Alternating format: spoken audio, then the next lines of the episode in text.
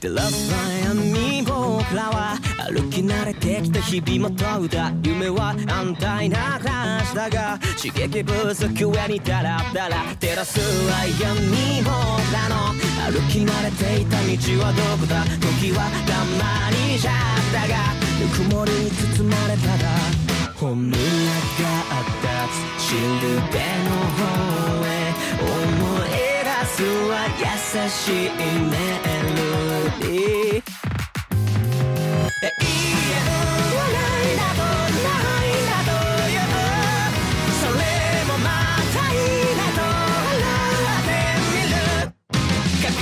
Hello and welcome to another episode of the Third Impact Anime Podcast. Today we have another special episode, our second part to our summer season preview. I think that's what we're calling it. Uh, in general, this is going to be a little different than our normal seasonally previews. Rather than have one huge five hour episode where we talk about every single show that we did or did not watch, we've broken this up into two groups, with each group picking one show to represent and give a review on. But rather than just do one single review, we split that up into two reviews. So today, uh, we will be talking about the first few episodes, two of the shows we've picked, and in a few weeks, we'll be following that up with the the final review of these same shows. So it'll be a really interesting way for us to, you know, watch as these shows evolve through the weeks, rather than just plucking down at the end for the final review. So uh, I, of course, am Tobias, and I'm joined today by Bill. I'm somehow I am dealing with fires everywhere. People are lighting on fire, but I have mystical powers to take them out. Sounds very interesting. And uh, today, Bill, what what are you going to be reviewing for us? Uh, if my introduction did not tell you, I am going to be talking about Fire Force. Fire Force, and we've also got Edwin on the cast. Hey, Edwin. Hey, this episode's presented by the letter E. E, e, e. The letter E for what? E. Just E. E for everyone. E, e No. is for everyone. Just E. Edwin, what are you going to be reviewing for us today? I'll be reviewing uh, how heavy are the dumbbells you lift. Uh, I don't know. It's been a while since I worked out last. Uh, how heavy are the dumbbells you lift? Um, do GameStop games count? They're pretty heavy. Lifting They all gotta those be a few. cases. They gotta be a few ounces. At least. And lastly, we've got Tori online. Hey, Tori. Hey, I am always in my savage season. Every single day. So, what are you going to be reviewing for us today? Uh, just like everyone else, if the title didn't give it away, it's Oh Maidens in Your Savage Season. Oh, maidens indeed. That's certainly a show. Yep. Okay, so uh, that's pretty much our uh, rundown of what we're gonna be doing today. If uh, again, we're all jumping into these shows fairly fresh, so um, if you know you're not really, if you haven't heard much of either of these shows we're reviewing. Oh, and uh, by the way, I'm reviewing this little thing called Ensemble Stars. Uh, but anyway, if you haven't really, uh, you know, interacted with these shows or really maybe seen it, uh, some uh, a few like t- uh, posts on Twitter or social media talking about these. This is kind of a good intro as we're also going to be introducing ourselves to them and giving some of these first impressions. All right, and we'll jump right into this. Uh, Bill, you're first on the list here with Fire Force. Cool. So, Fire Force is made by David Productions, which you might know as they're the production company behind everyone's favorite show, JoJo Bizarre Adventure, and its many seasons. Uh, they are also known to do fan service shows like Strike Witches, and they did the Hyperdimension De- Neptunia animation adaptation. Uh, the basic premise for Fire Force is let's take a shonen. We're gonna put some firefighters in, but we're gonna add some magic to it.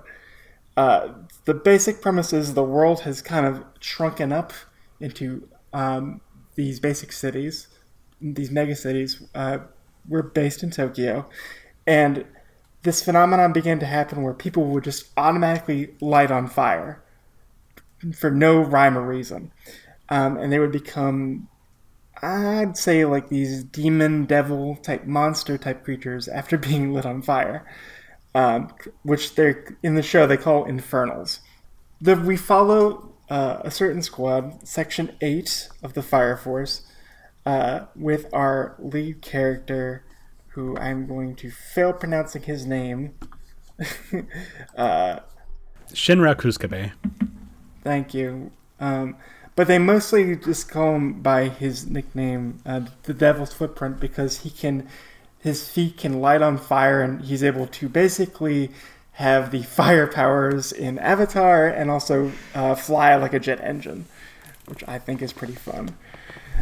Um, and basically, so far into the show, it's a lot. It's been a lot of introduction of all the characters within his company, of and also greater scope of the world at this point. Um, and the kind of the big mystery is um, our main character was in a fire when he was very little, where his mother and uh, brother had supposedly died. Uh, and, but somehow he had miraculously survived, and he's tr- he's been always trying to figure out uh, what caused the fire and what exactly happened that day because he was very young, uh, and that's why he became a member of the fire force because he he wants to be a hero and save people from the fate that he faced as a as a little child. Now, as you might know or may not know, listeners. Uh, when it comes to shonen, my shonen of choice is the long series One Piece. And watching this show in comparison, it's very much a shonen of everyone having certain magical abilities, lots of fighting, uh, which by the way looks very good. Uh, my my only complaint with the show so far is it's been a lot of introduction, and it's been very focused on our main character where I kind of wish, since he's part of a company, a squad, it would have more of a group dynamic um, where they would kind of show off more of the other characters. Now, uh, there are bits and pieces from the other characters, but they mostly serve as comedic fodder, which is can be hit or miss. I think like they do a lot of fan service with the female characters, which. Eh, you just I kind of just roll my eyes and just go, okay, you do what you need to do. They were Uh, like ripping that apart on a review on from ANN that I was reading uh, yesterday, the latest episode about that, which it's from the guy who created Soul Eater. What do you expect? Yeah. Yeah. um, maybe in my night, maybe in my um, rose tinted gla- rose tinted glasses. I don't remember the fan service that well from Soul Eater, but yeah, it's, I can notice it pretty well here. And it's to, for me, it just it doesn't work. It's not all that funny. I do like um, kind of his rival within the group. Um, he um, this kind of knight character. He views himself as kind of uh, a knight in King Arthur's court, um, where he has ability to basically create a beam sword, and he kind of always wants to be chivalrous. And he doesn't get along with our main character because um, he, he's kind of very brash. So it's a battle of personalities, which is pretty fun. Uh, also, I really like the captain because he is vo- he's also the same voice as Zoro within One Piece, which is pretty fun. Uh, my like I was saying, I kind of wish there was more of a group dynamic, and I kind of I I I want to care about the main character's backstory of him trying to solve this fire, but I kind of wish they had other mysteries going around. They finally did a mystery in the in the latest episode where you learn that the the Fire Force Company Eight, their main job is to investigate the other companies, and that all the other companies are basically their own individual units that don't really cooperate with each other, which is kind of interesting. And we met this other unit called Company Five with this kind of very uh, dominatrixy type leader, uh, and just the tr- them trying to uh, be political about in- interactions with each company of just like you're trying to be cordial, but there's this unwritten rule of just like we don't work together. Um, and you also kind of learn that there's um, political higher ups and kind of like this is where um, the fire force department stands. Then um, the people who make their equipment is the number one uh, influence within their nation because they make all the equipment and they have a virtual monopoly. So I found that was kind of interesting. Um, but yeah, if they kind of go more into the world building, like they finally did in this episode, and actually gave more of the other characters and company stuff to do besides annoying fan service, uh, I think I would like the show more.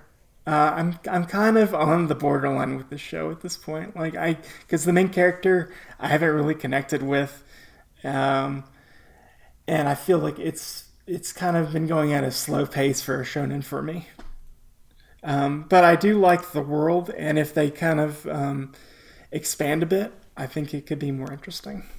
No, yeah, for sure. I've, I've seen a couple episodes of that, and I agree that it, the the general aesthetic looks really nice. And I, I, think particularly the way they outline a lot of these, you know, burnt up scenes, this very dark blacks and reds against the the blue lines of the mm-hmm. Fire Force's outfits are very striking.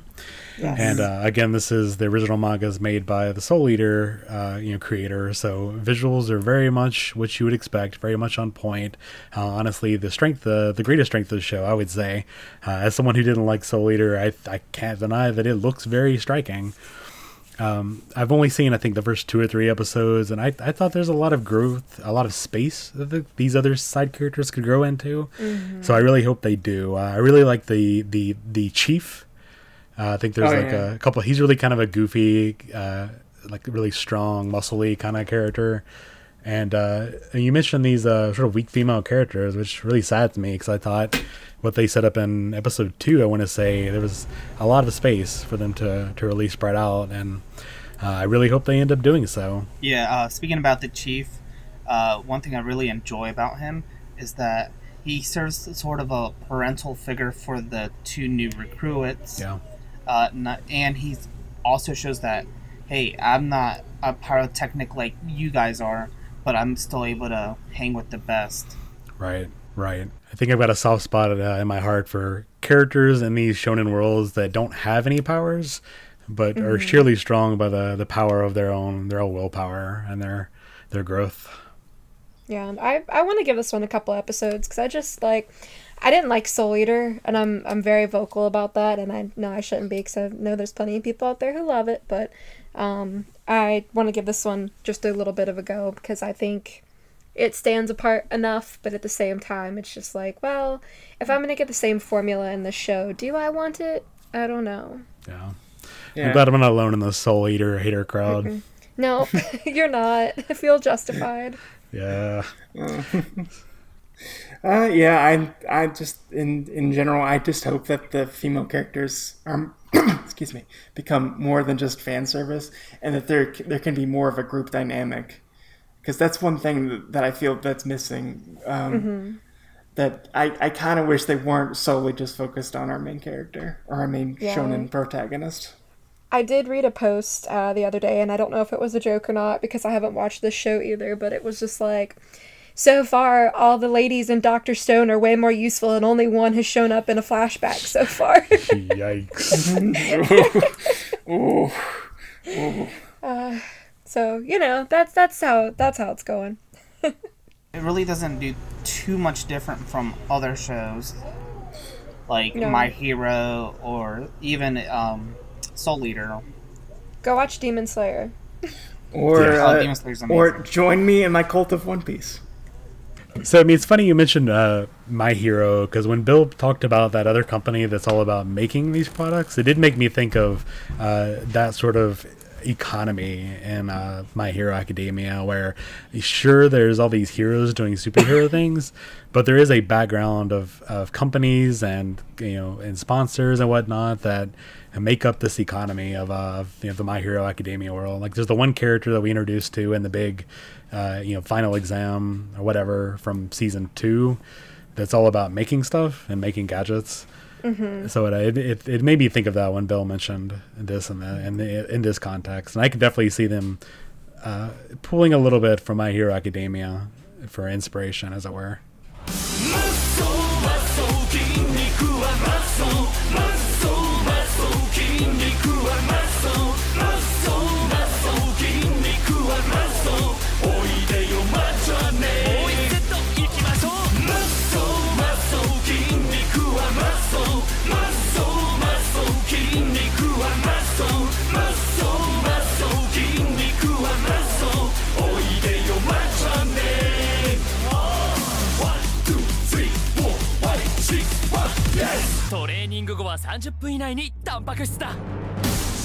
We'll go ahead and move on then with uh, with E for Edwin, with how heavy are the dumbbells you lift?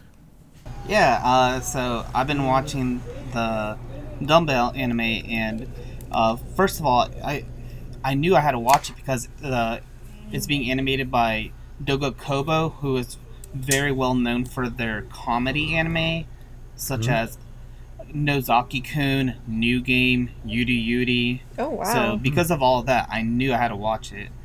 Um, afterwards, I decided to look in who was uh, directing it, and I found out it was Mitsue Yamazaki, who had also directed the aforementioned uh, Nozaki-kun, which is one of my favorite anime. yeah. So I was going in with high hopes going into this show. Nozaki Kun is pretty great. You should you all should watch it. Yeah, so I mean, as most people would look at this, it's definitely a, a strange premise.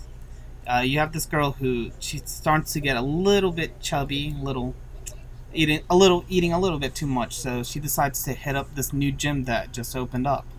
And while she's there, she meets up with a classmate who's also probably like the valedictorian of her class. She's perfect. She she's slim, she's smart, she's popular, and she's also really big into gym.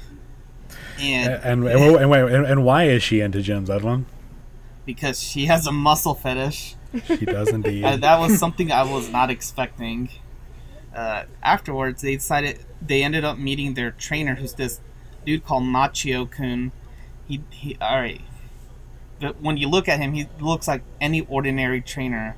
But once you mention about muscles, he goes rips off his clothes and he rips off his clothes. He's just like flexing and doing a bunch of muscle poses. He's ripped too. It, yeah. So the like show is a ridiculously sl- ripped. yeah, yeah. The show's a slice of life, and you get you get introduced to these characters. You get introduced to the main character's best friend, who turns out she actually uh, is part of a. Uh, I believe it was a gym. Yeah, like uh, I think like, her gym Like- trains like boxers. boxing- Yeah. Yeah, yeah, yeah. So, see, that adds yet another character into the mix of the world of of exercising. Afterwards, um, the teacher ends up joining them too. Of all the characters, I was not expecting the teacher, so it was definitely a nice surprise there. And I'm just excited to see like all the different um, exercise t- techniques they show you and all the equipments and the proper use proper uses and that's which cool. muscles that it exercises.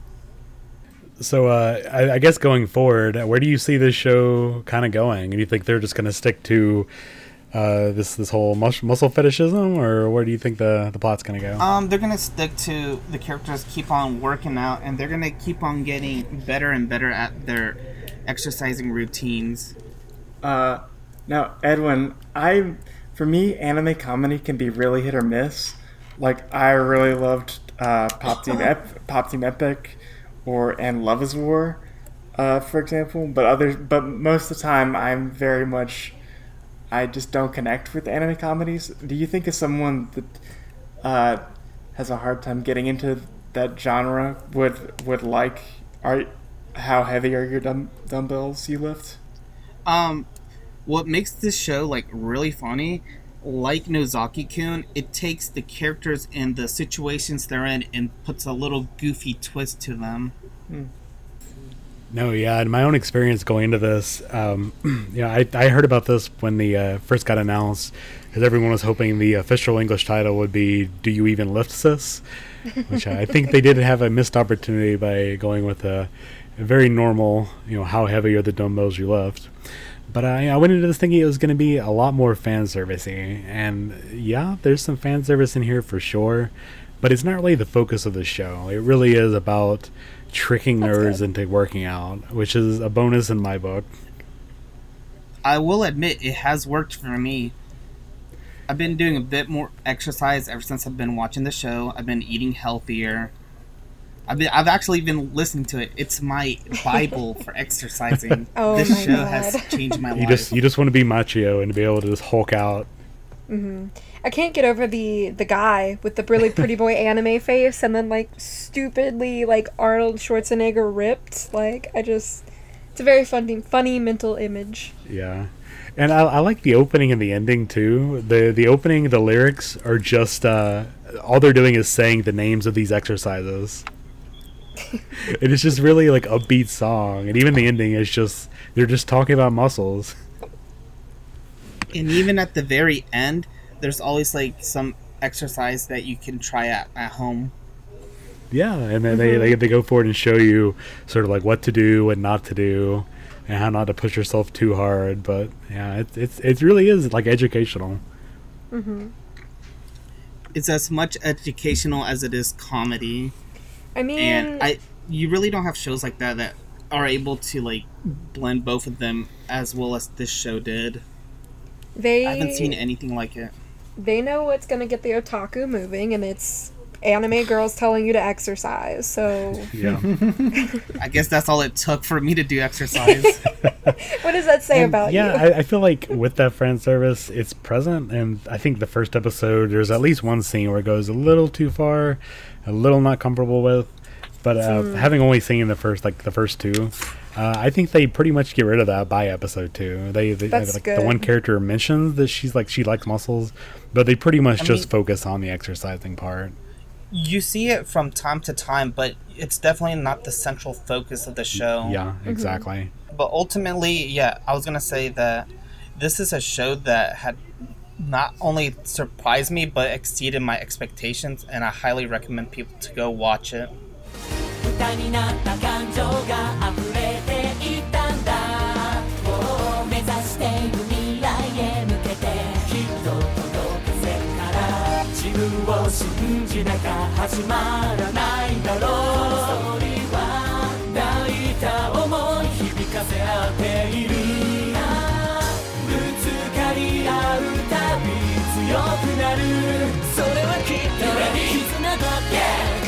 めてくれているその笑顔が答えをくれるから伝えた。胸の声をつなげた熱いメロディー望む明日が欲しいなら新しい世界へと変えてゆこう We are singing shining so for you 眩しくらい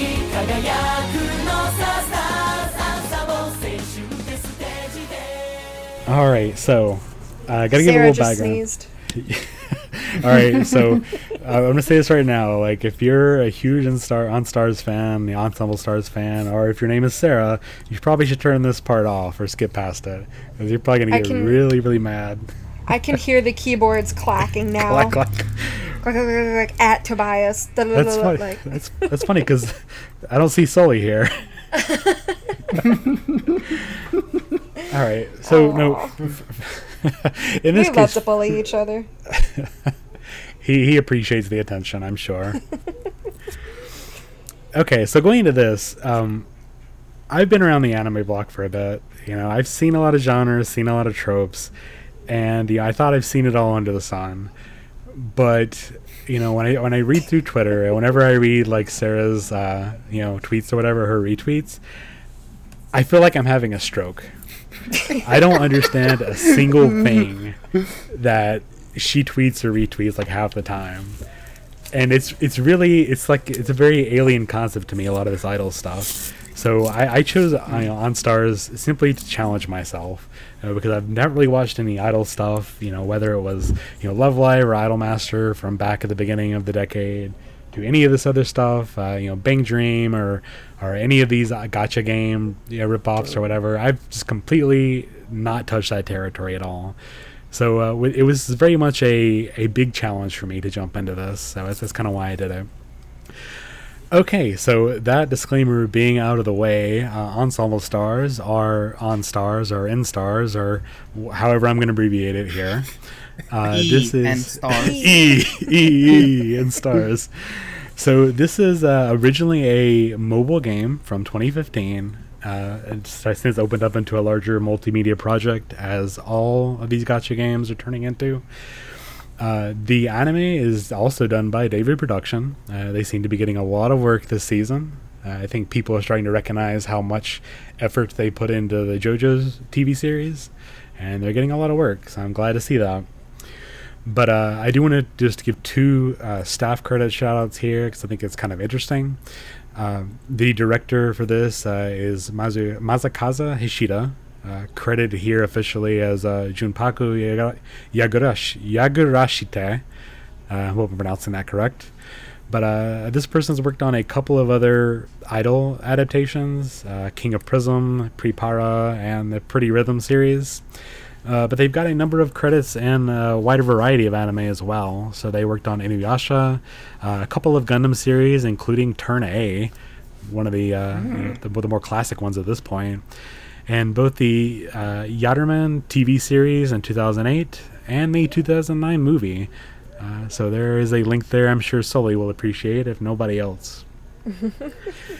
and uh, the scriptwriter here is uh, Shinichi Inotsume, who previously worked on script and scenario for uh, the various JoJo uh, Bizarre Adventure parts, uh, the TV adaptation, of course, uh, Persona 5, the animation, and uh, a few other things as well. Uh, they have pretty wide uh, ANN encyclopedia pages if you want to check it out. But I thought that was really interesting here because I did not, wasn't expecting a whole lot, I guess, coming into a very fresh new franchise. All right, so this show, what is this about? God only knows. Uh, so this show takes place in uh, this uh, Academy.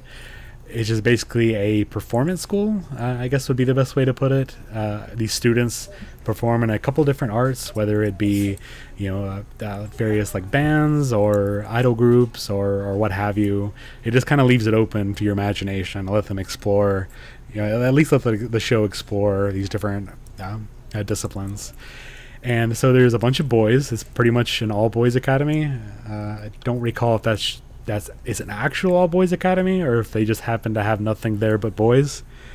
But uh, in any case, uh, in all their different disciplines, there they all perform in what they call uh, Dream Idol festivals, or they shorten as DreamFes. So they all have their own classes, but occasionally they get together to have shonen fights where they perform at each other in these grandiose stage performances, and they have to compete to rank up uh, all the way up to uh, SS rank, and I guess be the best in school. Uh, I guess it's it's it really comes down to being a uh, a shonen battle situation. They just My God. sing and dance instead of uh, the actual fight. So uh, like the, the the series opens up with the uh, the this the main character Anzu, uh, the only girl in the academy, I believe. Uh, again, if not canonically, then she's definitely the only one they show. Uh, she's enrolled in the new producer course, so she is pretty much the yes yes Bill. She is pretty much the stand-in for the player character, uh, you know, the audience. And I, I think that's something that's kind of interesting. When I, I talked earlier about things like Love Live and Idolmaster, I see idol shows nowadays as being the modern day harem show.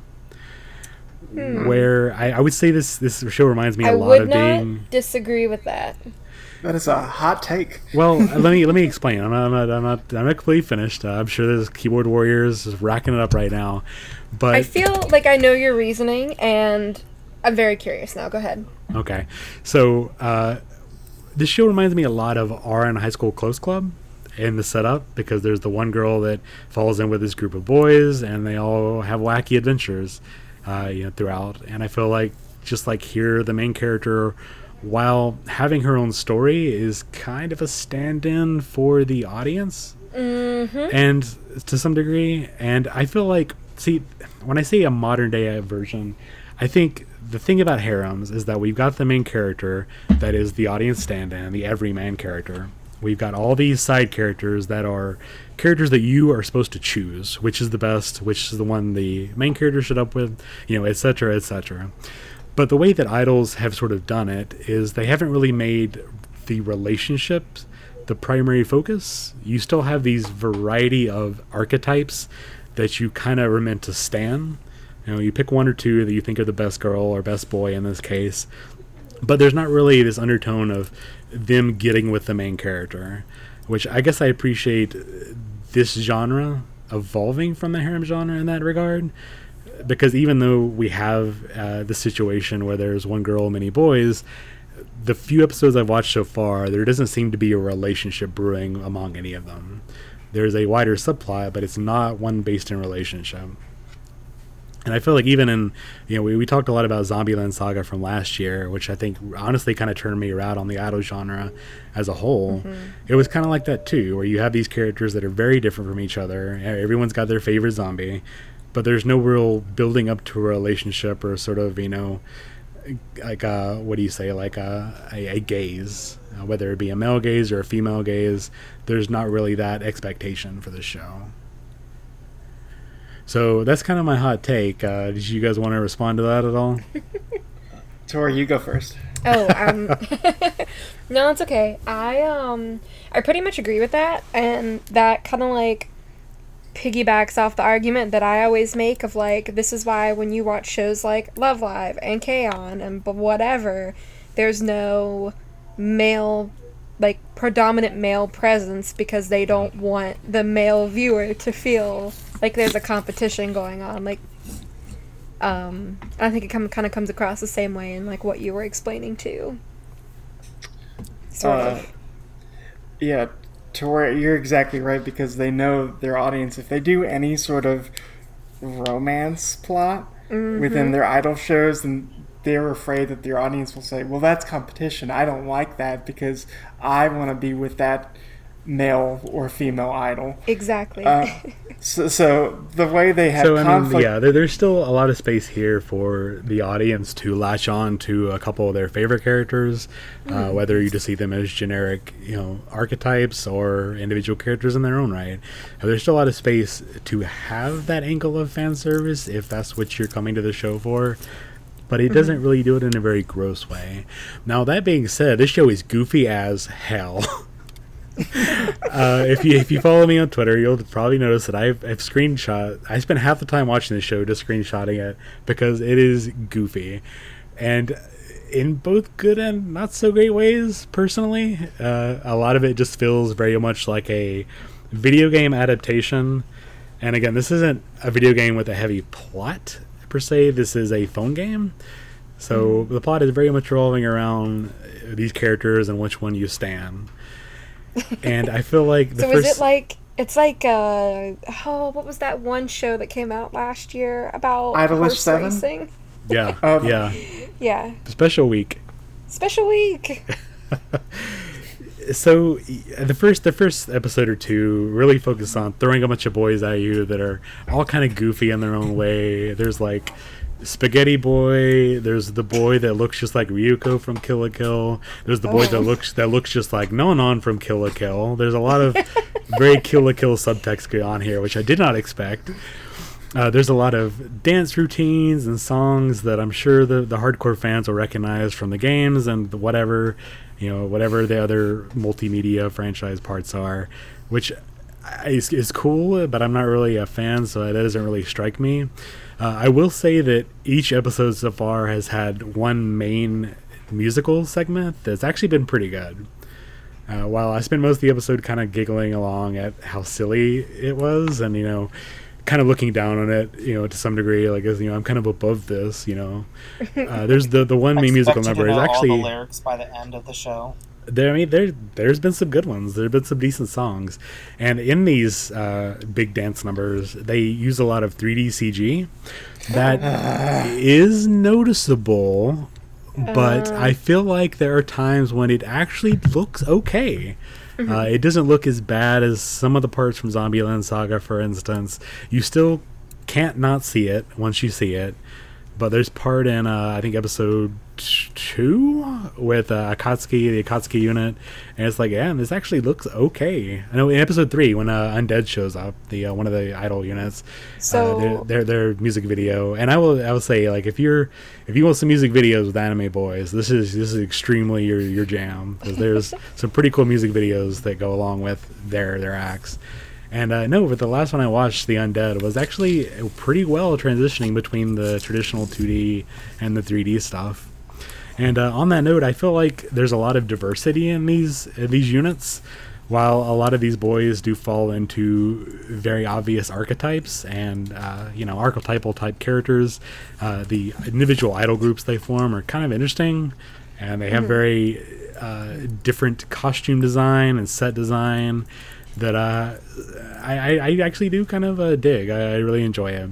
Some of their normal school outfits are a little goofy. They all wear this like weird plaid pants that stands out all the time, and some of them wear like uh, like jackets or sweaters under their their school uniform blazer that really look really goofy. And I guess maybe I would have to be a, a Japanese high schooler in 2019 to understand it, but uh, I'm not. but uh, besides from that, I feel like their actual costumes on stage uh, can be kind of interesting. Um, it's not usually something I'm really into or care that much about, but uh, it, it's it's okay. But uh, uh, among all these different idol shenanigans, there's this subplot of this revolution. So uh, I mentioned uh, Kill la Kill a couple times, and it does. I don't know if it really borrows. I don't know if it's fair to say that it borrows from that. But uh, just like in Kill la Kill, there are these high school, uh, like the council members that have an iron fist over these idol groups, and uh, the the DreamFes they perform and want to control it to make sure that these upper classes of students are, you know, on top but uh, the the main characters uh, who form the idol group Trickstar, a very Japanese idol group name, um, are starting to formulate this revolution against this uh, this this hierarchy, and they haven't really gone deep into it. They're still introducing characters and talking about it, but I feel like this subplot could go places. Uh, so I'm interested in seeing what it does there. I'll definitely keep watching it because I'm now bound by law to do so. But uh, at least it does have that little bit of interesting uh, hook to keep me watching. And that's my take. Uh, I hope that I guess in the future, I hope they expand upon that revolution subplot because it's an actually interesting part of the show. Uh, I hope we get some. I hope it continues to give really good, if even if only once per episode, a really standout musical segment. I hope we see more of these uh, idol units, and I hope they're given just as much attention as the ones we've seen so far. And uh, I hope Anzu actually does something because she does feel just kind of like an everyman standing character right now. But we'll see. I so it's just because I I got a friend that got me into Idolmaster, and so I'm used to watching idol shows, and I I like they're entertaining, so I've fallen into liking them. So I probably should have been assigned the show, so that way you wouldn't have been tortured, Tobias, because I've uh, um, a past recent show from a couple maybe last season ago, uh, Idolish Seven, Yeah. was from like last year. I watched that and I enjoyed that. Uh, so okay, one I always enjoyed that there's a female producer because they there needs to be more. Rep- I like the representation, even if it's just a stand-in. Uh, two, is there an evil yakuza type uh, bad guy that's trying to thwart the idol groups? Because those are always over the So top. the main antagonist so far is the school council president, who's this just he's like a generic nerdy guy, I guess. He's got glasses. Uh, he is in the main most popular idol group, Akatsuki, who are like the older the older Like kids. Naruto? Yeah, uh, yeah, exactly. It's the same word as that group, Akatsuki. I think it. I guess it's Japanese. I think it's like Red Moon or something, and uh, which is where it is, takes place in you know Naruto with their red outfits. I think uh, it's been ten years since I watched Naruto. Don't make me dredge up those memories, Tori. I beg you. I don't You really keep need more. up with Naruto's. I don't need to dig out my headband that I've got somewhere Oh, buried in a box somewhere. I'm, t- t- Tobias, I'm I'm steering you away from the tangent town. Don't go. Don't go towards that light. Don't But, uh, go down the Naruto in- rabbit in- hole. Yeah, in here, uh, Akatsuki, What- they they what all about dress up as dad? in traditional Japanese outfits. So they got like traditional like kimono, and their set design is all like torii gates and like Japanese symbolism, I guess. You see like uh, Mount Fuji and uh, like uh, what are those like rice paper gates, rice paper doors, uh, sort of present. Uh, so they they represent you know classical Japanese stuff. Uh, our main group, Trickstar, is just I don't know idols. I don't really follow that culture, so I don't know what to tell you. But like uh, we've got a rock band, uh, Undead, which is all made up of guys trying to pantomime monsters, like the vampire guy who like likes to sleep in a coffin because of course he does. What a mood. Yeah, there's the guy that I think is supposed to be a werewolf. I don't know, but at least at least they, you have the. You, they- they're just really they're just. I don't know what to say, man. All these groups are just they're pretty funny. They're very tropey, but they they are kind of charming in their own way. Uh, okay, well, I'm sad to hear there's no Kazumakiru like sounding uh, evil Yakuza producer trying to thwart them. Because uh, There could be, Like, and uh, the- the- in, in the first episode, when the uh, the first episode, they have a impromptu battle between two of the uh, dudes, like trying to get their rank up, and the Oh. and the council, the council, student council shows up to bust it up, and it was pretty awesome. Like there's this guy swinging a guitar around like an actual axe, like they're fighting like with guitars and kicking each other, and it's it was actually a pretty fun little fight Yeah. scene. Is the fight scenes like are they more like West Side Story? Like we're on each side and we're doing dramatic dancing, dramatic dances, or is it more like it's shonen type fighting? It's uh, it's funny because the JoJo does actually show up here in, in Ensemble Stars. I was not expecting the you know David production and uh, you know the, these JoJo uh, staff members to really show that connection. But the, I think the, the the fight scene from episode one, there's definitely some JoJo esque camera angles and posing, and like there's literally a dude swinging a guitar, and his, his enemy is kicking the guitar. it doesn't make you you just I, I feel bad for that poor guitar because you know that's not cheap to buy a guitar, and they're just swinging it around like it's a sword. Like it doesn't even matter. it's, Uh, de- it's, it's definitely more shonen. The actual, um, I guess, the actual choreography and the actual stage uh, stuff is is just. I mean, it's just a, a performance, so they kind of are judged by that. But there's a big plot here in the first two episodes where when the when the, the when, the when the main main group Akatsuki performs, everybody leaves. They don't even watch the other idol group because uh, they, they I guess they consider them sort of below them or uh, one really Bad. cares. So that's part of like this whole revolution subplot is that everyone's ignoring these up and coming freshman members, you know, all for the the upperclassmen, and that's why they need to be overthrown. Seize the means of uh, of production and producers. Seize the means of producers. God. I, and uh, my last bit is just I, I know this will not stop, but I wish instead of doing CGI dance choreography, because to me that's still jarring, I just wish they would just do stills. Because I think that looks a ton better than bad CGI, because at least the stills are, are hand drawn, uh, a hand drawn drawing. I The- raise you the argument of they need to hire the guy who's doing all the CG stuff for Pretty Cure right now to do everything. Of course, you would try to What? fit puke here in this podcast. I would, of course, Edwin. I gotta balance it out just a little bit. I mean, it's not fair if Bill gets to mention One Piece and I get to mention Kill la Kill. Tori gets to mention Pretty Cure. Thank you for defending my honor. Go ahead, Bill. But, but no, that was just my greater point. I feel like I'm talking too much, Tori. You should go. I mean, I guess to answer that, uh, the the the 3D segment, 3D CG segments, they're obvious when they show up. But I'm thinking specifically on that first undead one in episode three. They do show a lot of background scenery and stuff to to distract you from it, and they actually go between 3D dance segments and these 2D frames. So That's what I hate, though. I mean, it's it's noticeable for uh, like animation nerds like us, but honestly, I don't think it looks as bad as it could have. It doesn't. Honestly, I don't think it looks bad even. Uh, and I say I- I that just- 'cause as someone who who hates 3D CG for the most part, I don't I- think it actually looks bad here. It's probably not bad, but it's, to me, I just don't like the jarring effect. It's like Yeah. going, it's like going from a 2D movie to, look, something's coming from the wall. It's just, it's just Yeah, that's the not Go immediate- watch Kemono Friends, Bill. uh, you know what? I'll try that. Maybe it'll be Alright. different. It's a sweet just- show. I, but I just, I, I hate the jarring of going back to 2D or, and 3D, this CGI 3D. I just I'm wish with they Bill here. Wish they would just say, it looks bad. It's too jarring for an audience. It takes them out. So let's just do stills because we can't do a dance sequence because that's that's too much animation, which I completely understand.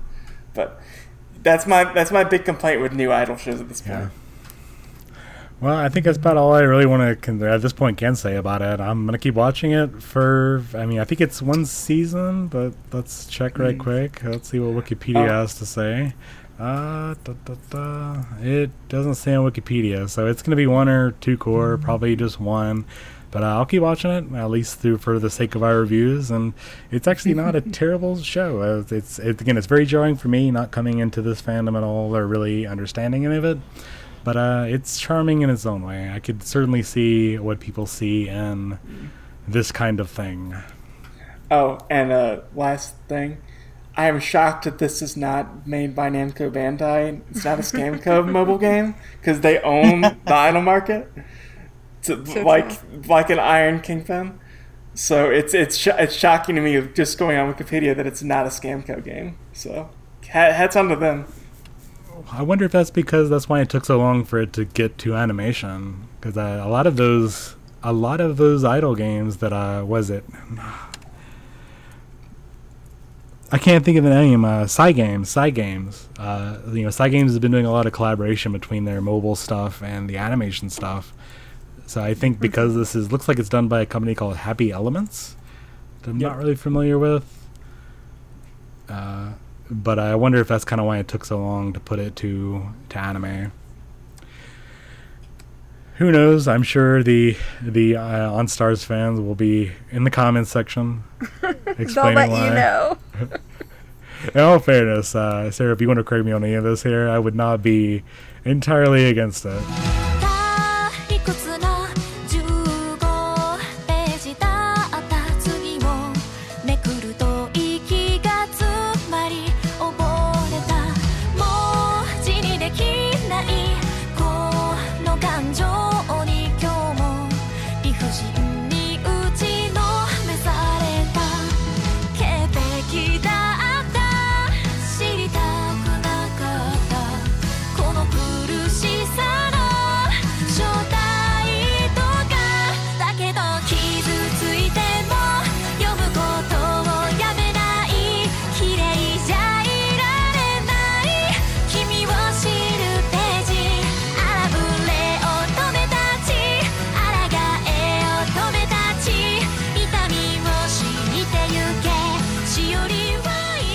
But we've got one more show to talk about today, and that is Oh Maidens in Your Savage Seasons.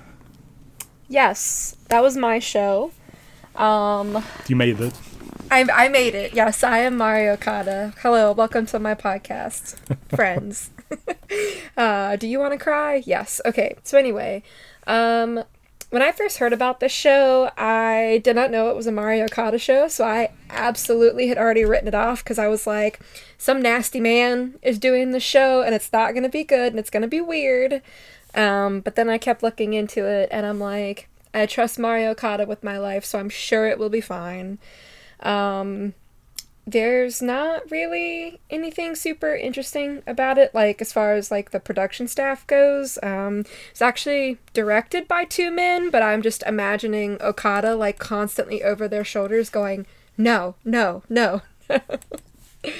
um, but small staff, a lot of companies that I have not even heard of before, and um, the only notable voice actor um, from the show that I saw, and I'm sure somebody will correct me if I'm wrong, um, was the voice actor who played Nita, and she voiced Chaika from Chaika the Coffin Princess, which I need to revisit that, but neither here nor there. Um, I wanted to watch it because of honestly of the subject matter. I feel like this is um, something tough for me and something tough for a lot of people. Um, but it's very it's presented in a very like silly and relatable way without feeling um stupid. Like does that make sense? Like it's very childish at times cuz like these are very young high schoolers, but like you are still a child in that sense.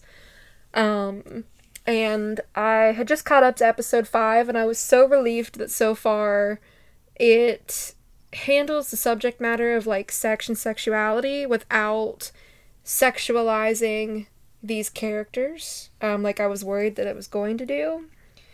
So Um, d- did you did you okay. give a kind of a, a brief uh, synopsis of the plot? Oh no, have jumped no, I did into- not at all. I mean, you really kind of describe it by way of talking about theme themes, but yeah. just for the viewers at home. Yes. Um, so if you have not heard of the show or you have not started it yet, it's basically about a group of high school girls and they are part of the literature club, but instead of stuff like The Great Gatsby, they're basically just reading erotica. because they consider that very like highbrow and adult, like, you know, one of that age would. Um, and then they start talking about, okay, well, what's one thing you want to do before you die? And they're very like quiet, reserved, like uppity classmate is just like, I want to know about sex. and then it, it's just episode after episode of like silly innuendo, silly misunderstanding. But at the same time, you're kind of just like, oh, yeah, I did that too, didn't I? um, there's the one episode where they're like trying to come up with a code word to talk about this stuff, and I'm just like, The Why- I have suffering of erotic experience. yeah. Yeah, I did that last week. And I'm just like, this reminds me of something that happened in middle school, and I will not tell the story on the podcast, but I will tell you guys later because it's hilarious.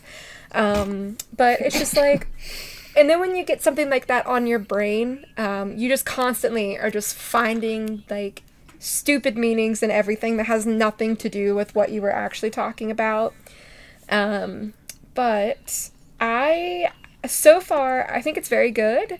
Um, It's very nuanced, and I think that has a lot to do with Mari Okada handling it because she she writes what she knows. A lot of her stories are very um, based out of what happened to her growing up, and she's lived kind of a interesting life, and I can really relate to her in some ways with some of that stuff. But um, I think the thing that stood out to me so far about it was there was this one um, arc with the character Nina, and she talks about how even at a young age she had started to recognize that like men were looking at her in a way that they should not be looking at little girls. Like she was already aware of like, oh, you know, I'm 12 years old, but they're already starting to like sexualize me, and um, that's that's like a very important thing to bring up. I think because people don't really acknowledge that and then it ends up going into this like the rest of the subplot and they call like st- straight out this character a pedophile and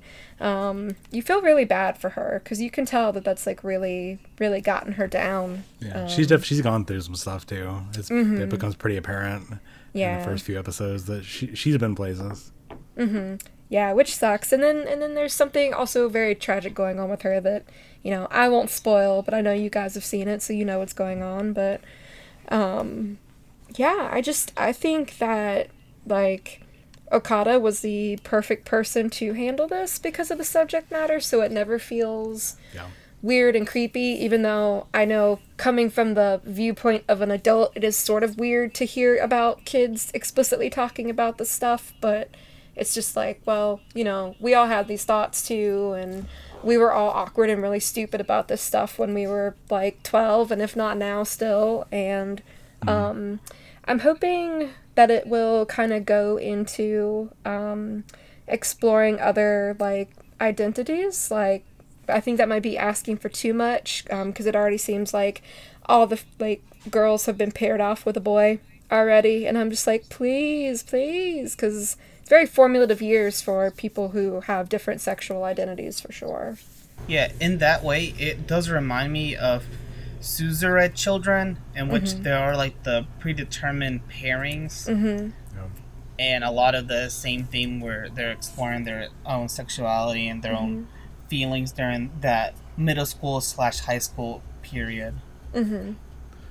Yeah, I mean, I'm pretty sure from what I've seen that the pairings aren't going to last exactly. I hope There so. seems there's, there seems to be like the the Okada's very good at at being very slow with some of these uh like the way she shows these relationships Mm-hmm. and by having some of these characters jump into these some relationships very fast it it lets it it's there to explore all aspects of that relationship Mm-hmm. both getting together and ending it And I think, yeah, and I think it manner. makes it makes sense too because I can think of like people I knew in middle school who had a boyfriend or girlfriend suddenly and they were like, "Oh, we're so in love." And then like 3 weeks later they broke up because they couldn't stand each other. So that that does make sense. I I get when you bring it up that way. Yeah.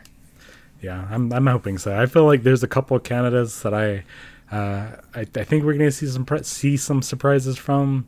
Uh, I think that the main uh, Miss Miss Sugawara, the the older girl or the one that acts more mature, uh, I see her going places, uh, being very different than her. Her arc's gonna be very different than the main character Kazusa, for instance, for sure. Just being that older, more experienced person.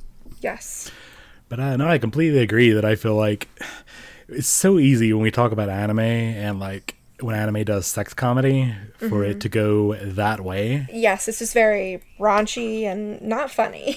Yeah, I mean, and this is it like like you mentioned earlier. It is it is raunchy. It is um, awkward. It is goofy, but it's very relatable on that. Like we've all gone through this situation, even though we've never been Japanese high schoolers. Uh, like you mentioned with your your one middle school story that you're not going to share. You know, we've all had done really dumb th- things. Yeah. we've all had really dumb thoughts, and it's it's it's kind of interesting for me for you know growing up male, like seeing this exploration by a, a female uh, cast Mm-hmm. of characters. It's very easy uh, as a dude to think you know you hear this trope that dudes are only thinking about sex all the time, and it's, but it's I guess girls too. yeah, it's it's kind of refreshing to feel like it's not well, it's not just me and you know my my body doing it. Like it's from the other side. It's it's kind of refreshing to see that it's a universal It's a point experience. of view that you normally don't get to see in anime. yeah, Mm-hmm. exactly. And especially for males to see it in a female point of view. Yeah. It's definitely something that had, that I was Mm-hmm. Right. really surprised about. Especially in an execution that feels honest and not unsavory. Yeah. And uh, it, it doesn't shy away from even some the unsavory bits. Uh, when, uh, again, slight spoiler, this is like episode one or two, uh, when she walks in the guy's room. oh, and it's just like, it's, Yeah. it's awkward and you feel very awkward, but again, a very relatable experience.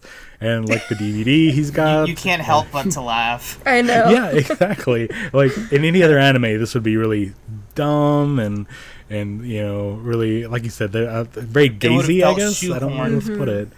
Yeah, it would have been very pornographic in and of itself, but it's not. Yes. It's just a relatable, funny experience. This happens to people every day. Good luck. You know, maybe I'm I'm I'm watching Oh Maidens too. I'm behind though. I've only watched the first three episodes, but maybe I'm a weirdo. But I don't view this show as a comedy.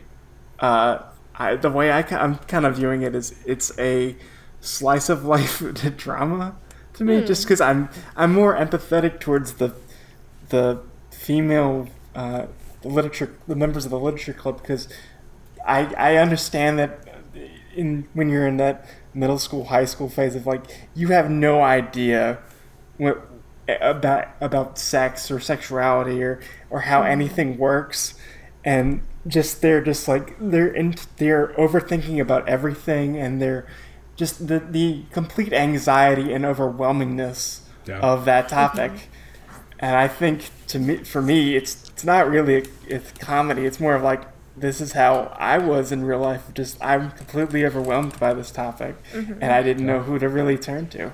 Luck, luckily, I had people I could talk to about sex and sexuality, but uh, That's when you I should think- have been in think- the literature for- club. Sorry, what? Whatever. You should have been in the literature club. I guess. But I, I, I, I kind of view it as just like I'm. They're just so com- completely stressed out, except for the more mature one who seems to, so far, have everything kind of together. But, uh, just I can just relate to just their struggle of just how does everything work yeah, and Uh, just this- their over overwhelmingness. Of, but yeah, Yeah. for me, I, I don't picture it as a comedy. And I um jokingly started out going like, "Oh, the, the club president, she's my favorite because how what a mood." But like the more you start learning about her, the more I really was just like, "Wow, I kind of see myself most in her." Because of like what she's going through, and then there there was that moment in the fifth episode, like at the very end, where I started to get kind of like teary eyed because that Okada, no, I I know, I know. Wait, have you not seen it yet? I haven't watched episode five. yet. Okay, okay, okay. it's, I won't. so good. I I will not ruin it for you, but I just have to say that feeling that that character felt when you feel that in real life for the first time, it is completely life changing. I think uh, I watched episode four, and uh, Mm-hmm. she, I, I, it kind of makes me think of again in very non-spoilery terms, maybe what you're kind of going for, and I, I did appreciate the end of that when uh, Mm-hmm. the all I would say is the report, yes, the You know, report. like the the uh, the the um, I don't know, what's the term the uh, the realization she comes to there is very refreshing, and I, I Yes. again I can kind of see uh, I, I kind of relate to that too. So we're gonna yeah. take. Oh, I was gonna Yeah, say we're go gonna take your glasses off and give you a makeover. Oh, that's fine. I could use one. I mean, you complained about my my one sided fashion at the past few conventions that we've been at. You and Andrew both. anyway, moving on. But uh, no, I agree, I agree with Lee though that there's it's I, would say comedy. It's not meant to be a comedy exactly. There's not a whole. There are definitely awkward It's- situations that are meant to make you laugh. Exactly, and it's it's more funny. It's more of a comedy in the sense of like I've been there too, but now as an adult that I can process this feeling and what this meant, I can Yeah. laugh at it now. know almost uh, almost comedic in a like shakespearean sense. Like it's it's not it's you're there to kind of relate with these characters i feel like. And that that's where the the comment the funniness comes through i think. No, i would i totally would agree that this is a super great show. Uh, i think it's probably my favorite so far of the season just because uh, it goes places that you don't really see other anime going. I think uh, I think my favorite character is the uh, the short one that uh, gets in the chat rooms. 'Cause she's. Chat vicious. she is vicious. I do. I like her too. She's very funny. I don't know We're how not- I feel about that little side plot right there, but I'm I'm hoping that that gets better. I'm sure that there is an end game with that that makes perfect sense, but we'll see. Yeah, I don't I don't think they'll go off the deep end there. Me either. But the one part where like they meet up and then she loses him and th- but then that the grin on her face when she realizes what she's actually gonna do. Yes, Oh no. About to ruin this man's whole career. I know. All right. Uh, any other thoughts on uh, uh, Old Maidens and your Savage Seasons? Oh, sorry, just one minor thing. Uh, I, the one thing that kind of disappoints me is while I really like HIDIVE, I think because it's on HIDIVE and not on Crunchyroll, it's not being really talked about. and that just kind of bums me out because I think if this was on Crunchyroll uh, or even uh, the non anime centric streaming platforms uh, like Amazon Prime or Netflix, it might be uh, more talked about because in, this is probably my favorite. I know it's labeled a comedy, but I it's um, my favorite kind of drama, slice of life uh, show of the season. Yeah, Yeah. I feel like being restricted to HIDIVE does limit the audience that that can able to watch it. Not only that, I feel the same way with how heavy are the dumbbells you lift. It's uh, only on Funimation, so Yeah. um, I wasn't able to watch the first couple episodes when it first came out until I borrowed someone's Funimation account. Yeah, and I, I hope uh, I hope that all the other big shows this season, like Fire Force and Vinland Saga, don't really overshadow shows like this when it comes time to putting these on uh, Blu-ray over here. I, I would like to see Old Maidens get a like a, a full, you know, Blu-ray set. Well, Sentai really does really elaborate uh, those special edition Blu-ray box sets, so I, I think you might get that from for the show. But I just my whole thing is just because it's on HIDIVE, it doesn't get that kind of word of mouth spread that Yeah. stuff on Crunchyroll gets, which is kind of dis- which is disappointing.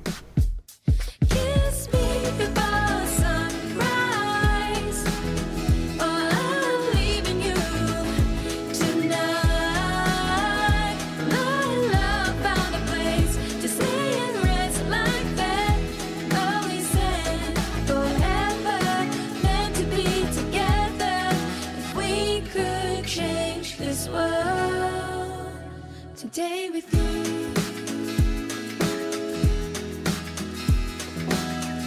All right, so uh, well, let's go into like a general recap of other stuff that came out here. Um, last show, the other nerds on Third Impact talked about a trio of shows. We had uh, Austin talked about Doctor Stone. Sarah talked about Do you love your mom and her two-hit multi-target attacks? Yes. No. and Ryan talked about Vinland Saga. So, of these three, anybody watching these I want to give thoughts on? Uh, Bill, you want to give your general thoughts on these shows first? Uh, that's okay. So I tried to watch Doctor Stone, I but I couldn't get into it because all the I if I wanted to play a survival uh, sim game, I could do that. I don't need to watch an anime for that. And also, that character is too much. Looks like too much like a JoJo character. It's too jarring for me. So He does have a weird uh, look. So yeah, just the main character's design and the just the focus on the survival sim aspect of the show, I just don't care for. So I dropped it after uh, the second episode. Uh, sorry, Tobias. No, uh, I mean, I only watched the one episode and I dug it more than I thought I would. Uh, I feel like the whole science, you know, scientist, uh, logician sort of uh, main character, I thought was more interesting than I thought he would be. It reminds me of what uh, Rick and Morty promised rather than what it actually delivered on. and managed to fail on at the end. Uh, I enjoyed the first season or two of Rick and Morty, but it went a little too self-referential and a little too off the deep end. But this actually delivers on the premise of the main character being actually smart and uh, using that to help them survive this post post apocalypse. Uh, I kind of dug some of the survival aspects, but again, I've only seen episode one, so I can't really comment on whether it um, continues that. But the way they talk about uh, like uh, like he's building a still and a distiller, I thought was kind of neat to have that real life stuff show up.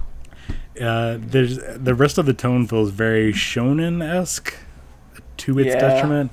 I wish this had been maybe in a more serious seinen type show rather than a sh- uh, shonen, but that's where the money is. So uh, I'll, I'll give it a few more episodes. I don't know if I'll stick with it, depending. And Crunchyroll is pushing it because they're part of the production committee. Yeah, Oh, and it's, go figure. It's, a big uh, shonen jump show. Between this, I think Fire. I, I know Fire Force is another shonen jump show. Vinland Saga, maybe. No, I don't think Vinland is a. Uh, it's not a shonen jump. It's not a jump It's- series. It's not a jump series, but it is a It's, it's just a big, big manga popular series. It's been a- for the past few years. Yeah, but uh, let's see. Uh, if, if if anyone wants to interject or tell me to stop, please tell me. Uh, Yeah, maybe, but, maybe, uh, maybe in this case, let's go by series. And did any of uh, any of you other guys watch Doctor Stone? No. Um, no, I'm wanting to start it because it seems like something I'd probably like, but you know, Yeah. I just have too much on my plate. Yeah. Yup. God knows that's true. sorry, Crunchyroll. That's what you get for making so many anime every season. yup. Yeah. All right. So the next show was again, "Do you love your mom and her two-hit multi-target attacks?" So, do you in fact love your mom and her two-hit multi-target attacks, Bill? Uh, a, a mixture uh, of I- the I- I am. I, Tori, you can wag your finger at me. I, I I'm to, it's totally fair game, but I I am I'm I like that this, this there's a show where there's fan service of an older character because most of the time with an anime, it's always like a loli character mm-hmm. or a character they say that oh she looks like she's 24 27 but she's actually like 8 She's three thousand years old, but we put her in the body of a twelve-year-old. What do you want from us? Yeah, that type of stuff. And I I really don't like that. Okay, so here is my Uh. question: Isn't this show like borderline incestuous? Yes, Question that's my that's my pro- that's that's the Okay, thing I, I dislike. because see, I thought that, Take that I, I thought we got over that like ten years ago, and we're no longer doing stuff like Oreimo and blah blah blah blah. But I guess I was wrong. I, I think they were like we ran out of uh brother sister incest plots, so we should do Move on to the mother next son family incest member. plots. Oh, gross. Yeah, But see, I- so but it's, yeah. it seems like it seems like one of those shows that had a really great and really funny, promising premise, and then they just went way too over the line with it, which is really unfortunate. I will say the mom is funny though, like her complete like absence of like what an MMO is, and just Yeah. her pure blindness of I'm just gonna enjoy this with her son who has no personality whatsoever. Go watch just Dad of Light. being- uh, being like so like stressed out of just like why are you with me? Uh, I hate this. It's Uh, still, yeah, I would say it's still pretty funny though overall. Yeah. It, it can it can be funny though. I, I have a conspiracy theory that I told Tobias earlier. Of just I think this is secretly a uh, plot by some government force to say, "Hey, otakus, you really love your mom and you really love your parents. We have an older population, so you better be taking care of your parents. Damn it." Just because the thing that gets really annoying with them, with this show, besides the incest stuff, which take I please throw that in garbage. I don't want it. uh, is just the just the weird, uh, constant speeches they give of just and you will love your mom and you will be always with your family and your mother, just over and over and over again. They hammer that into your head, which gets really annoying Oof. uh, where I just I I just really don't like that part. I I do like the older fan service when it's not weird incest stuff.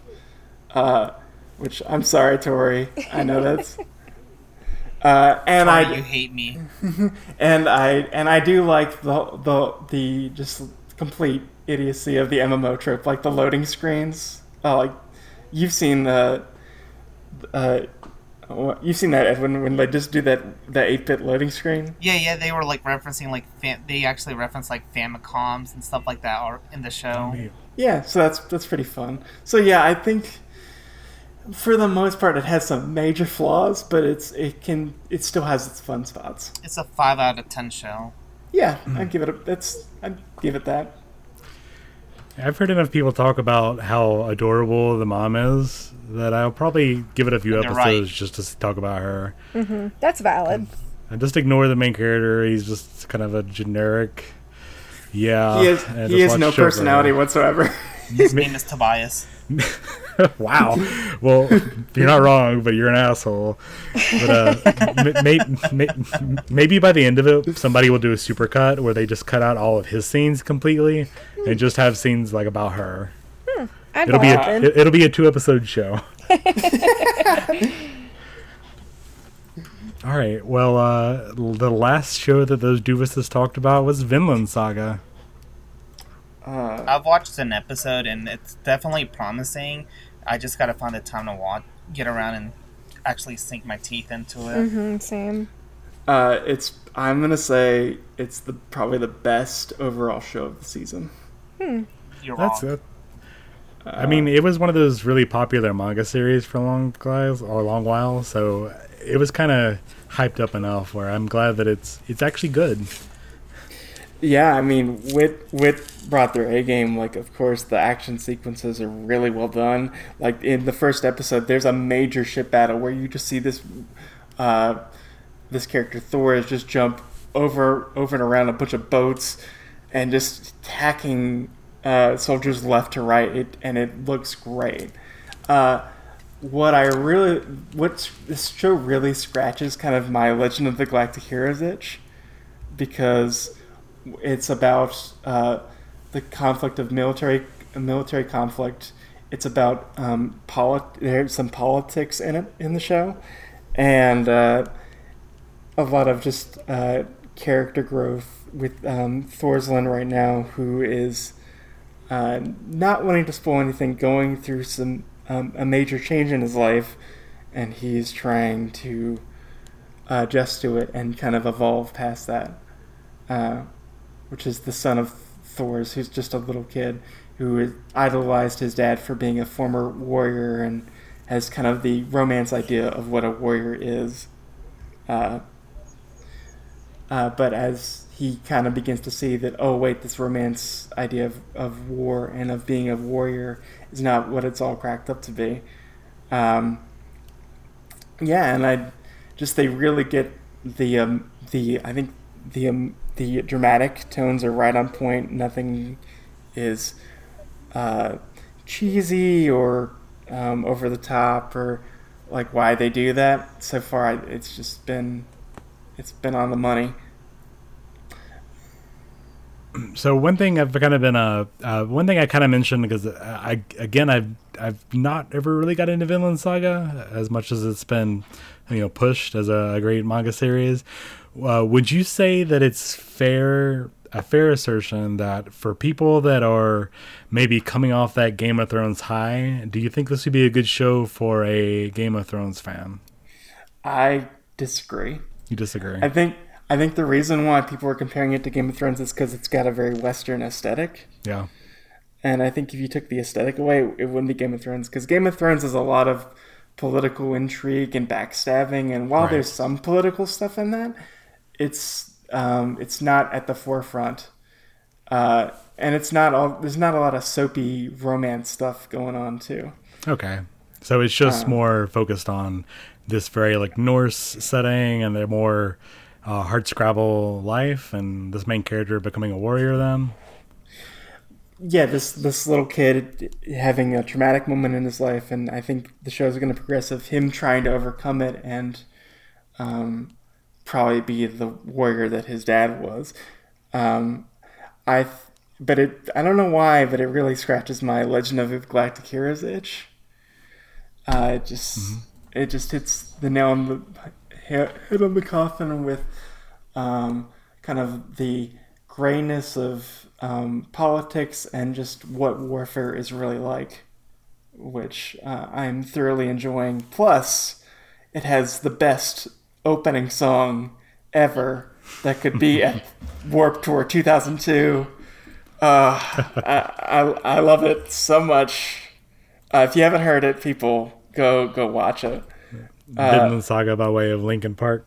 yep, exactly. Um, I know I asked that question to the other group, so I will be excited to hear their responses. I know the show's gotten word of mouth, but one thing that kind of I think derailed it a little bit was Amazon out of nowhere, because it's on Amazon Prime exclusively. Uh, they released three episodes at once, and then it's been it was deadly silent for three weeks which usually uh, for an anime season that's death because there's so many other shows that people are watching. Uh, I don't know if uh, that kind of got if people are still actively watching it. Uh, I would love to hear from our audience if they're still actively watching Vinland Saga or did they fall off because of the break they took. Seems like that everyone is watching some kind of show that's behind a different um, I think that's different just streaming service. Yeah. That's well, that's the market in general, just the rise of streaming, and uh, uh, the bigger networks have re- have kind of realized, oh, anime is pretty popular, so we need to start paying for it. I Yeah, mean, it's just more fragmented now than ever.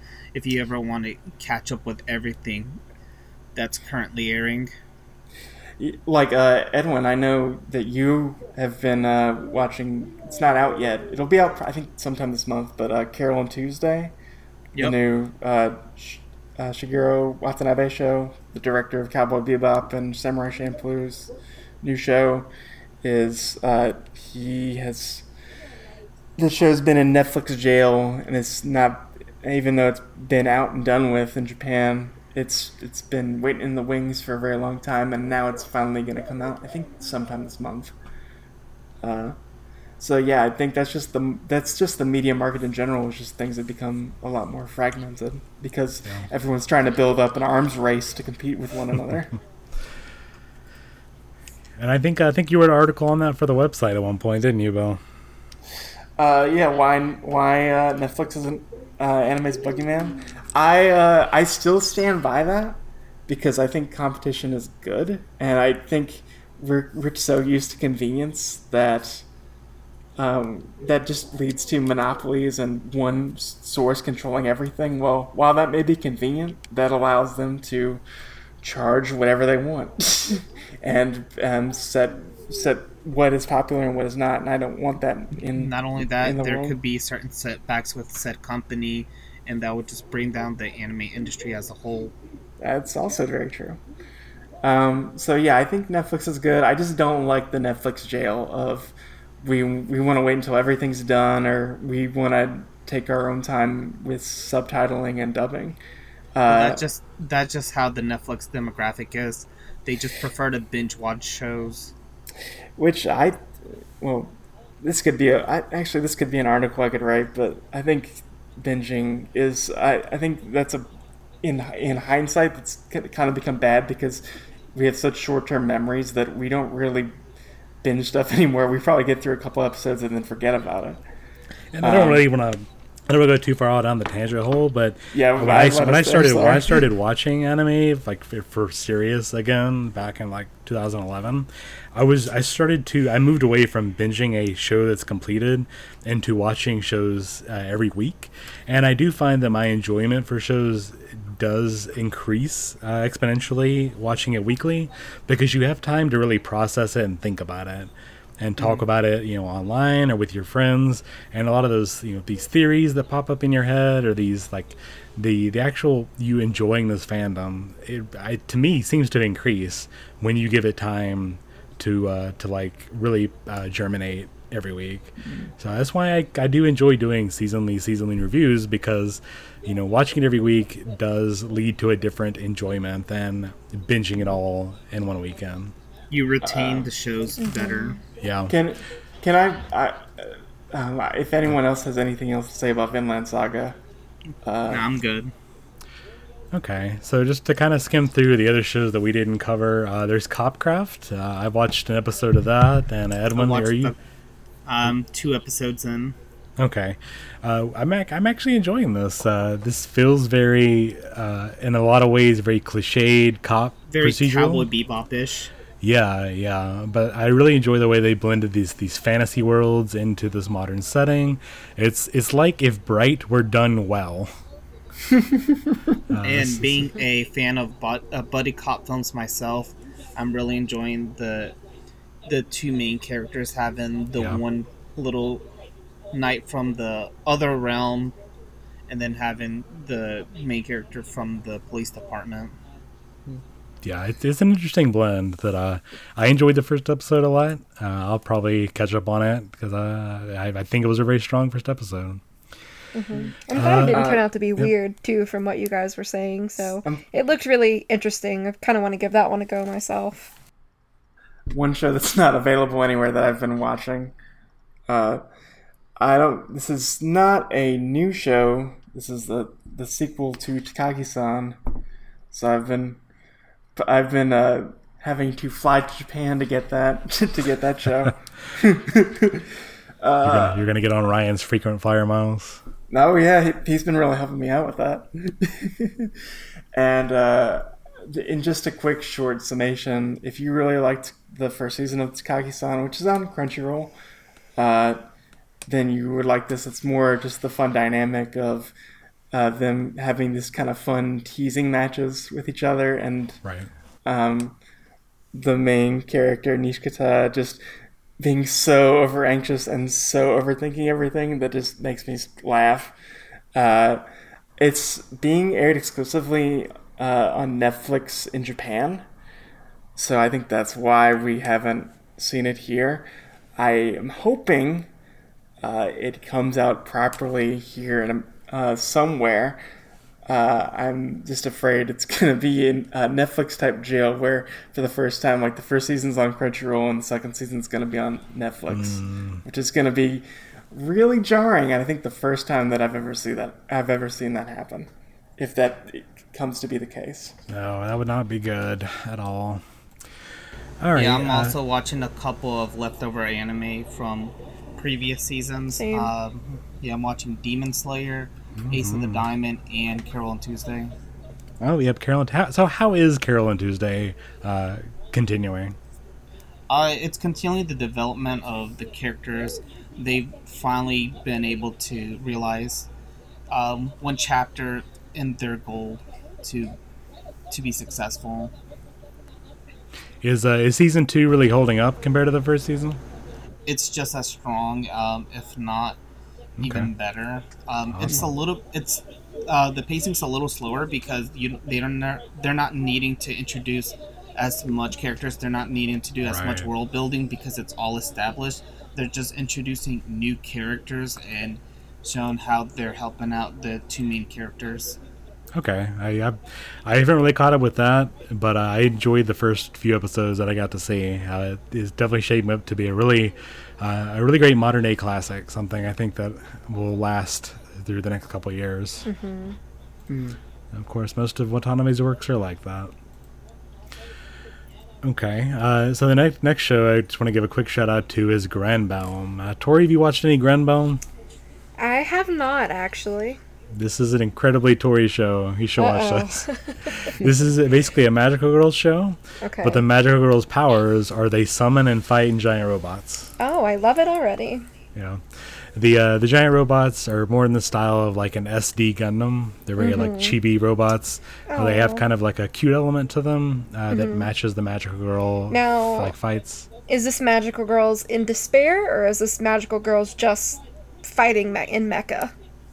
Uh, it, it, there is definitely a lot of emotional uh, interplay there. There's Okay. definitely some struggles they go through. The general idea is that they're basically in a fate tournament Oh, I see. where they all the the winner will get the the the Holy Grail or whatever they call it here. Oh, Okay. Uh, so they're they're all fighting each other. Which one's Saber? They're all saber. They're, They're all Saber. because all, You're the, all the Saber, characters in I'm Fate are all Saber. Saber. Except all that'd different be outfits. Terrible. Yeah. They should all be Rins. Oh god. Okay, this is another arg- this is an episode for an This is an argument for another episode is what I'm trying to say. But uh, I, I like the uh, the action they've set up here. Um, there they there's a lot of time they spend on the characters. It's very uh, cute, very interesting. Uh, the giant robot segments are incredibly well animated. Uh, if you're a fan of either magical girls or giant robots, uh, either way, you should watch this show because it blends these two styles together in a really a really nice format. I think. Uh, I'm unfortunately behind on this as well, but it is. Uh, I'm enjoying it for sure. I would recommend. I think it's another thing that most people are sleeping on that we'll see a lot more people get into. Uh, hopefully by the end of the season.「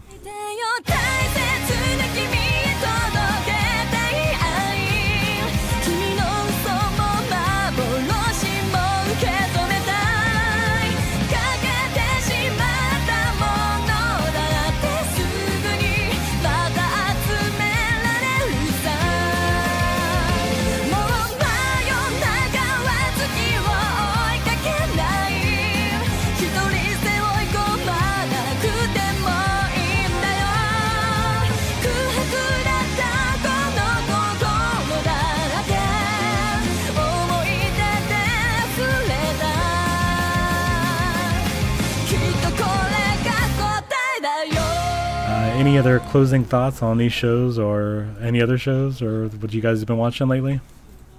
I just think that everything that everyone has talked about so far has been really solid. There's not really too many weak shows that are airing this season. Uh, yeah, I would I would agree because uh, I usually only watch maybe one or two shows a season, but for this season alone, I'm watching five shows, which is like oh my god, that's enormous for me. I'm watching nine shows right now. Oh my god. Uh, I think I'm I'm actively watching three things. That's Maidens, Dororo, Ro, Ro, Ro, and um, Demon Slayer. That's, uh, and Fruits Basket. So four things. That's like Yeah. all that I have enough mental focus on to be able to focus on. Yeah, that's tough. Uh, any, I, I, I would just kind of echo what I said before that anybody who tells you that no good anime comes out nowadays is talking out their ass. because we are still getting good shows. Uh, the past three years, we've gotten like notably great shows that I would recommend to the general uh, populace, and it doesn't look to be stopping anytime soon. There's shows that will, uh, you know, appeal to a wide, a wide variety of people. Yeah, and the the good train seems to keep coming with uh, coming up pretty soon. Promare from Trigger and Yep. uh, Z- Zombieland Saga 2's coming. Eventually, yeah. Have they announced any dates for that, or just the fact they're doing it? There's just the fact they're doing it. Okay, awesome. I think uh, next year we're getting Promise Neverland season two as well. Uh, I'm sure more of My Heroes coming eventually. Okay. Oh, uh, before we forget, we did get one question here, and I guess I should say I got this one question. Uh, this is from Sarah. Again, I'm gonna call Sarah out on this podcast. Uh, dear EnStars reviewer, who is your EnStars best boy, and why is it Anzu? Uh, so uh, Anzu's pretty great, but I think it's uh, Spaghetti Boy. Spaghetti Boy rules. Actually, actually, I have a dumb idol question. Uh, I always am a fan of the older idol. Is there an older male idol? There's not an older male idol except for the upperclassmen, but the, they're the school nurse, their sports nurse is he's pretty much the older the older boy, the old boy. Uh, he's got this like little bit of scruff.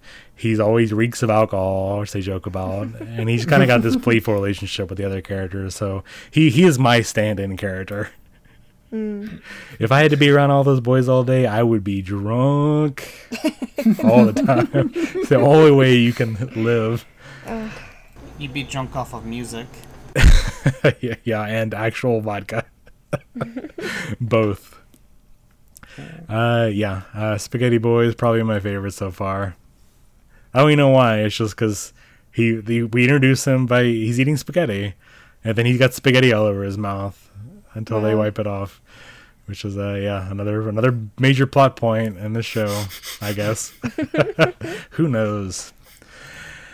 All right. Uh, well, if we don't have any more closing thoughts, we'll go ahead and wrap it up here. Uh, again, this has been an episode of Third Impact Anime. Uh, you can check us out at our main site, thirdimpactanime.com, where you can find links to our other episodes, as well as all the articles that we have written. And by we, I mean mostly Bill, because Bill is our primary uh, writer at this point. The article we mentioned earlier in passing, uh, the Bill wrote, is available there, so you can check that out if you want to hear more of Bill's thoughts on the current distribution model. Uh, and I'm saying this on the podcast so, so that way it'll make me write it. Uh, I will probably be writing a review about Golgo 13, The Professional, the that movie. Uh, that's gonna be. Uh, I'm gonna write. Sorry, I'm going to write a review on that movie. That's gonna be on the website pretty soon. And uh, I'll probably also do something about binging since it's probably a good uh, article topic. So Definitely. yeah. Thanks, So I'll, I'll say I'll, I'll say that uh that I'm gonna say that's your deadline. By the time this episode comes out, Bill will have an article, a fresh new article about Golgo 13. You can check it on the website right now because Bill never Yep. lies, and it will be there. So by the time this comes out, whenever Austin uh, you know produces it, whatever, uh, it will be there. yes. Uh, aside from our main site where you can find links to our podcast and, and various stuff, uh, we have our social media. You can find us on Facebook uh, at Third Impact Anime. And we also have a community group as well. So if you like interacting with other Third Impact Anime uh, fans or just anime nerds in general, or like reading our our nose re- our nose our news reposts. uh, if you like pictures of our noses, uh, you can see those on the Third Impact Anime community group. Uh, if, if Facebook isn't really so much your thing, we also have an Instagram. I believe that that is just Third Impact Anime. Uh, I'm too old for Instagram myself, so I don't know. But uh, we also have a Twitter. Our Twitter is just TI, as in Third Impact, underscore anime, as in Japanese animation. And uh, yeah, we post there and post uh, you know questions whenever we do an episode. We ask people for questions. So if you want to ask us something to read on the next episode, uh, feel free to do so in either one of those methods. Uh, lastly, if you want to support the show in a more uh, concrete manner, we have both a Patreon and a Ko-fi account, or Coffee, or however the kids say it. Again, just Third Impact Anime on both services. If you want to throw us a, a couple bucks there uh, for a coffee at our next convention, or if you wanted to give us money in a more regular format, Patreon allows you to do so. And we have a couple of tiers and rewards available for our regular backers.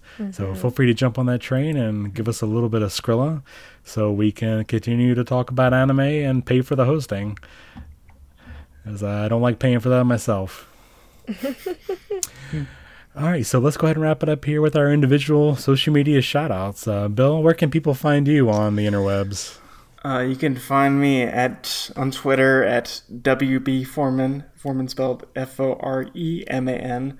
999, where I'm mostly uh, retweeting about Lupin Third, or I am retweeting about Hearthstone, or I am retweeting about the hype that the new One Piece movie might be actually coming to the States pretty soon. So I want that movie to come now. Please come now. He looks so good.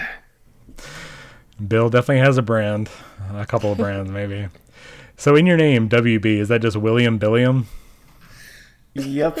It is. It's, William it's Billiam my it's, it's it's my two alter egos. All right, Edwin, where can people find you on the internet? Uh, they can find me at Bebop Shock, How do you how do you how do you uh, bebop as um Cowboy Bebop, and And Shock Sh- as in System Shock. System Shock? Okay. All right, yeah. So on Twitter at Bebop Shock. Uh, you could Tori, where can people find you? Um, I'm on Twitter at worst waifu.